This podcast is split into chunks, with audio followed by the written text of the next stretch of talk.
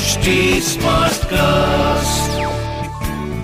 You are listening to an HD Smartcast original.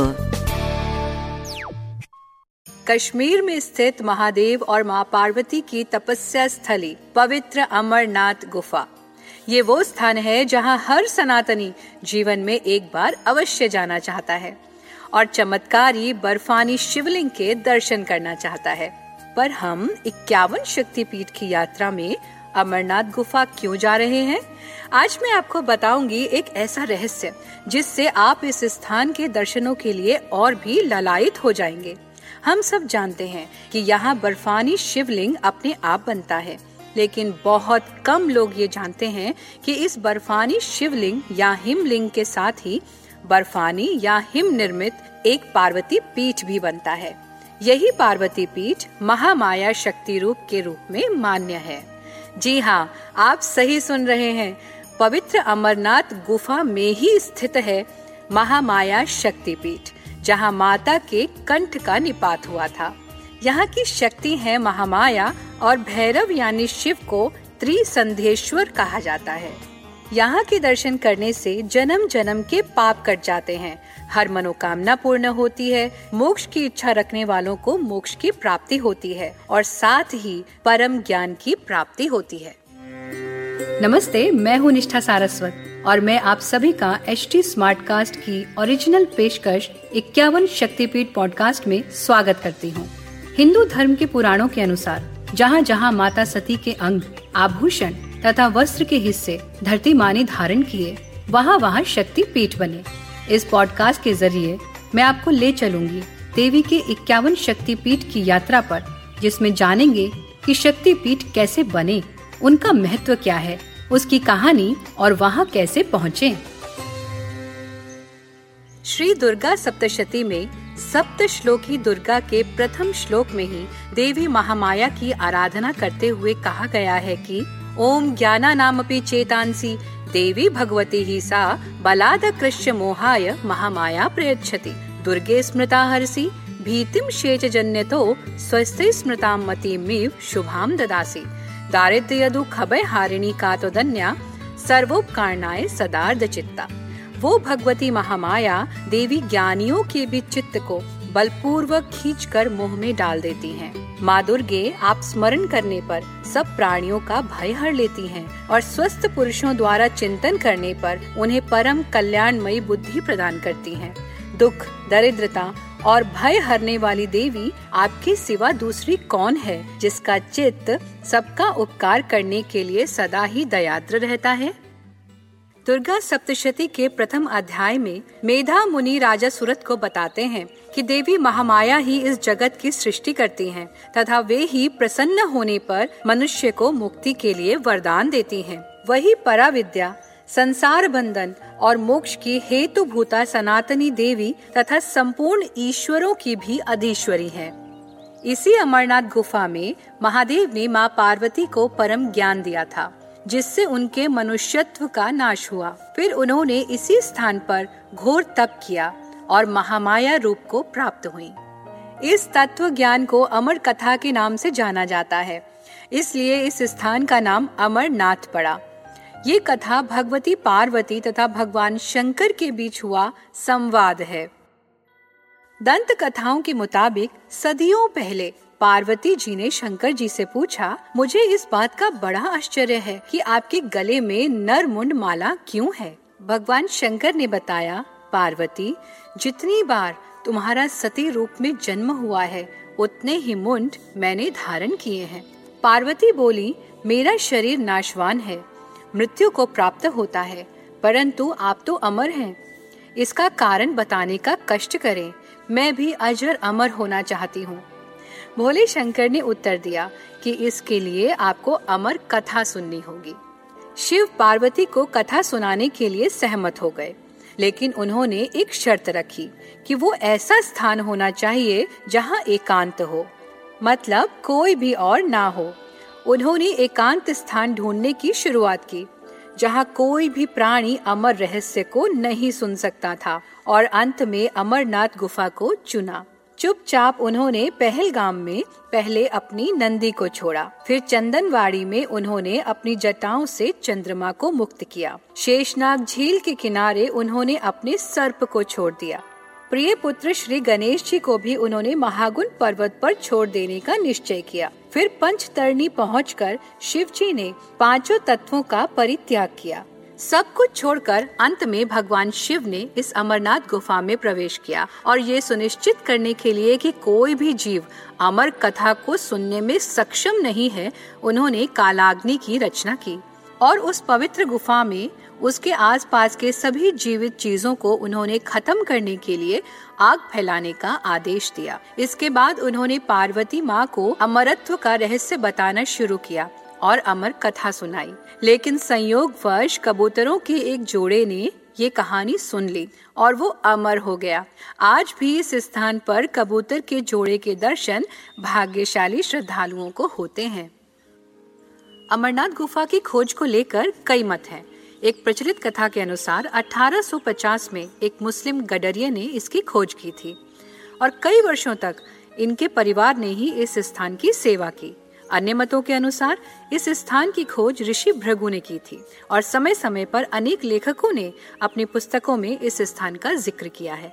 जैसे पांचवी शताब्दी में लिखे गए लिंग पुराण में अमरनाथ हिम शिवलिंग का अमरेश्वर हिम शिवलिंग के रूप में वर्णन है। फिर बारहवीं शताब्दी में कश्मीर के प्रसिद्ध इतिहासकार कल्हड़ के ग्रंथ में इस स्थान का वर्णन है। उन्होंने भी इसे अमरेश्वर यात्रा कहा है। फिर सोलहवीं शताब्दी में अकबर के नवरत्नों में से एक अबुल फजल ने अपनी पुस्तक आईने अकबरी में इस स्थान का ज़िक्र किया है। इसके बाद सत्रहवीं शताब्दी में ही फ्रांस के मशहूर डॉक्टर फिजिशियन फ्रांसुआ बर्नियर भी अपनी पुस्तक ट्रेवल्स इन मुगल एम्पायर में अमरनाथ गुफा के बारे में लिखते हैं।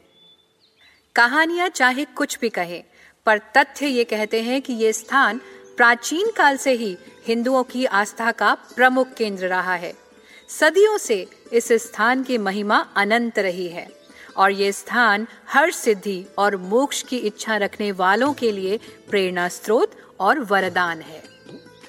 भारत के कश्मीर में श्रीनगर से 141 किलोमीटर की दूरी पर 12,700 फीट की ऊंचाई पर स्थित है अमरनाथ गुफा। और इसी अमरनाथ गुफा में स्थित है महामाया शक्तिपीठ। यात्री काफ़ी कठिनाइयों के बाद इस गुफा तक पहुँचते हैं। अमरनाथ की गुफा लगभग 60 फुट लंबी और 28 फुट चौड़ी है।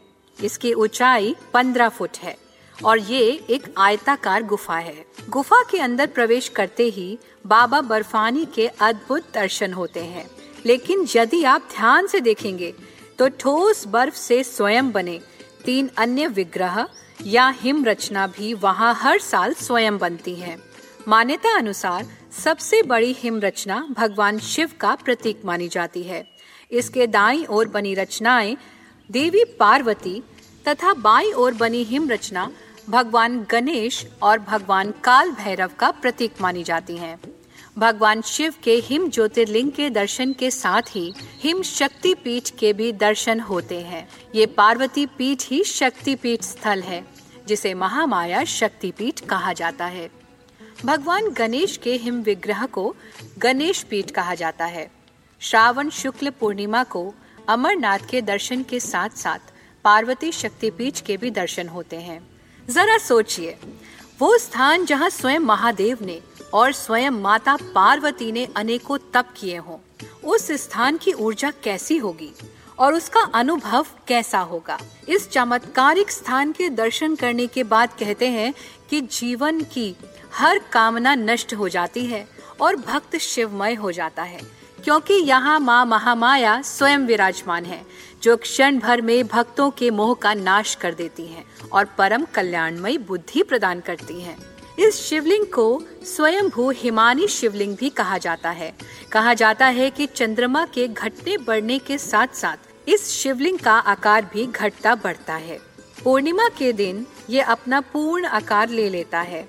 अमरनाथ का शिवलिंग और पार्वती लिंग ठोस बर्फ़ से निर्मित होता है। जबकि जिस गुफा में ये शिवलिंग है, यहाँ बर्फ़ हिमकंड के रूप में होती है। इस गुफा में विभूति प्रसाद चढ़ाया जाता है। आइए अब जानते हैं कि यहाँ कैसे पहुँचे। नजदीकी हवाई अड्डा श्रीनगर अंतर्राष्ट्रीय हवाई अड्डा है, जो भारत के सभी प्रमुख शहरों के हवाई अड्डों से अच्छी तरह से जुड़ा हुआ है। खुशी की बात यह है कि आप अब प्राइवेट हेलीकॉप्टर से गुफा से 6 किलोमीटर दूर पंचतरणी तक जा सकते हैं। पहलगाम का सबसे नजदीकी रेलवे स्टेशन जम्मू तवी है, जहाँ से ट्रैक शुरू होता है। जम्मू भारत के लगभग सभी प्रमुख शहरों से वेल कनेक्टेड है। सड़क मार्ग द्वारा आने के लिए जम्मू और कश्मीर राज्य सड़क परिवहन निगम, जम्मू और श्रीनगर से पहलगाम और बाल्टाल के लिए नियमित बस सेवाएँ संचालित करता है। महामाया शक्तिपीठ या अमरनाथ गुफा तक पहुँचने के लिए दो रास्ते हैं। पहला बालटाल जो श्रीनगर से 70 किलोमीटर की दूरी पर है। ये मार्ग पैदल चलने की दृष्टि से छोटा ज़रूर है, पर काफ़ी खतरनाक है, क्योंकि बरसात से खतरा बढ़ जाता है। दूसरा मार्ग पहलगाम से शुरू होता है, जो चंदनबाड़ी, शेषनाग, पंचतरणी होकर जाता है। ये रास्ता बालटाल रास्ते से ज़्यादा अच्छा है और चंदनवाड़ी से 16 किलोमीटर की दूरी पर पवित्र अमरनाथ गुफा है। अधिकतर यात्री इसी मार्ग को अपनाते हैं। ये गुफा मात्र कुछ दिनों के लिए ही आषाढ़ पूर्णिमा, यानी गुरु पूर्णिमा से श्रावण पूर्णिमा तक ही खुलती है। या यूँ कहिए कि श्रावण मास में ही ये गुफा दर्शनों के लिए खुलती है। हर साल स्थानीय सरकार शिव भक्तों के लिए वार्षिक अमरनाथ यात्रा की व्यवस्था करती है। यात्रा मुख्य रूप से जून से अगस्त तक आयोजित की जाती है। यहाँ दर्शन का समय सुबह छह बजे से शाम को छह बजे तक होता है। यहाँ दो मुख्य पूजाओं का आयोजन होता है। प्रथम पूजा। प्रथम पूजा का अर्थ है पहली पूजा। ये पूजा पवित्र गुफा में की जाती है, जिस दिन यात्रा की घोषणा की जाती है। जम्मू कश्मीर सरकार के सदस्य, साथ ही श्री अमरनाथ श्राइन बोर्ड, बिना किसी असफलता के पूजा में शामिल होते हैं। भगवान शिव की स्तुति में कई वैदिक मंत्रों के साथ साथ श्लोकों का जाप किया जाता है, जिसके बाद भक्तों के बीच प्रसाद वितरित किया जाता है। पूजा समारोह में भूमि पूजा, नवग्रह पूजा, छड़ी पूजा और अंत में यात्रा की शुरुआत का संकेत देने वाला ध्वजारोहण शामिल है। ये पूजा व्यास पूर्णिमा के दिन आयोजित की जाती है। और दूसरी है छड़ी मुबारक। छड़ी मुबारक अमरनाथ यात्रा के अंत का प्रतीक है। छड़ी भगवान शिव की पवित्र गदा को संदर्भित करता है, जिसे उन्होंने ऋषि ब्रिंगेश को उपहार में दिया था। छड़ी मुबारक को श्रावण पूर्णिमा के दिन मंदिर में ले जाया जाता है, जिसे रक्षा बंधन के रूप में मनाया जाता है। पूजा के बाद उस छड़ी को दशनामी अखाड़े को लौटा दिया जाता है। वहाँ उसे दर्शन के लिए रखा जाता है। नाग पंचमी के लिए विशेष पूजा होती है। फिर गधा को पारंपरिक मार्ग से पवित्र अमरनाथ तीर्थ तक लाया जाता है। अमरनाथ की गुफाएँ काफ़ी ऊंचाई पर हैं। यहाँ मौसम बहुत ही कठोर होता है। हवा का दबाव कम है और आप तेज यूवी किरणों के संपर्क में रहते हैं इसलिए जी मचलाना, सिर दर्द, उल्टी और सांस लेने में कठिनाई जैसी समस्याएँ महसूस हो सकती हैं। यदि आप इस यात्रा को शुरू करने की बहुत इच्छा रखते हैं तो आपको शारीरिक रूप से फिट होने की आवश्यकता है यात्रा शुरू करने से पहले लगभग दो तीन सप्ताह तक रोज कम से कम छह किलोमीटर पैदल चलें और कुछ आसान लेकिन महत्वपूर्ण गतिविधियों से खुद को तैयार करें। डेली वॉक, योग और प्राणायाम से आपको काफ़ी फ़ायदा मिलेगा। यदि आप lungs problem high blood pressure और हार्ट डिजीजेस से पीड़ित हैं तो आपको अमरनाथ यात्रा पर जाने से पहले डॉक्टर की राय लेने की सलाह दी जाती है। तो अब आप जब भी अमरनाथ में बर्फानी बाबा के दर्शनों के लिए आए तो माँ महामाया शक्तिपीठ की उपासना अवश्य करें और इस बारे में अधिक से अधिक लोगों को बताएँ। आज के लिए इतना ही। अगले एपिसोड में हम चलेंगे आंध्र प्रदेश और दर्शन करेंगे श्री शैल शक्ति पीठ के, जहाँ माता की गर्दन का निपात हुआ था। आगे की कहानी सुनने के लिए हमसे जुड़े रहिए। मैं हूँ निष्ठा सारस्वत। और आप सुन रहे हैं इक्यावन शक्तिपीठ। अगर आप कोई जानकारी या फीडबैक शेयर करना चाहते हैं तो आप मुझे कांटेक्ट कर सकते हैं मेरे सभी सोशल मीडिया हैंडल्स पर। Nishtha Saraswat on Facebook Instagram और यूट्यूब पर। साथ ही आप एच टी को भी फॉलो कर सकते हैं उनके सभी सोशल हैंडल्स पर। Instagram Facebook Twitter link YouTube और ऐसे पॉडकास्ट सुनने के लिए लॉग इन करें एच टी पर। इस पॉडकास्ट सीरीज़ को केवल मनोरंजन और जानकारी के लिए बनाया गया है। इसमें साझा किए गए इक्यावन शक्ति पीठों की जानकारी का आधार आपसी कही सुनी और पौराणिक किताबें हैं। इससे हमारा उद्देश्य किसी भी मनुष्य, जाति या समाज की धार्मिक भावनाओं को ठेस पहुंचाना नहीं है। इसलिए इससे जुड़े किसी भी विवाद के हम उत्तरदायी नहीं है। इसकी narration research and writing Nishtha Saraswat ने की है। Direction and production Diksha Chaurasia. Editing and sound designing Amarinder Singh ने की है। This was an HD Smartcast original. HD Smartcast.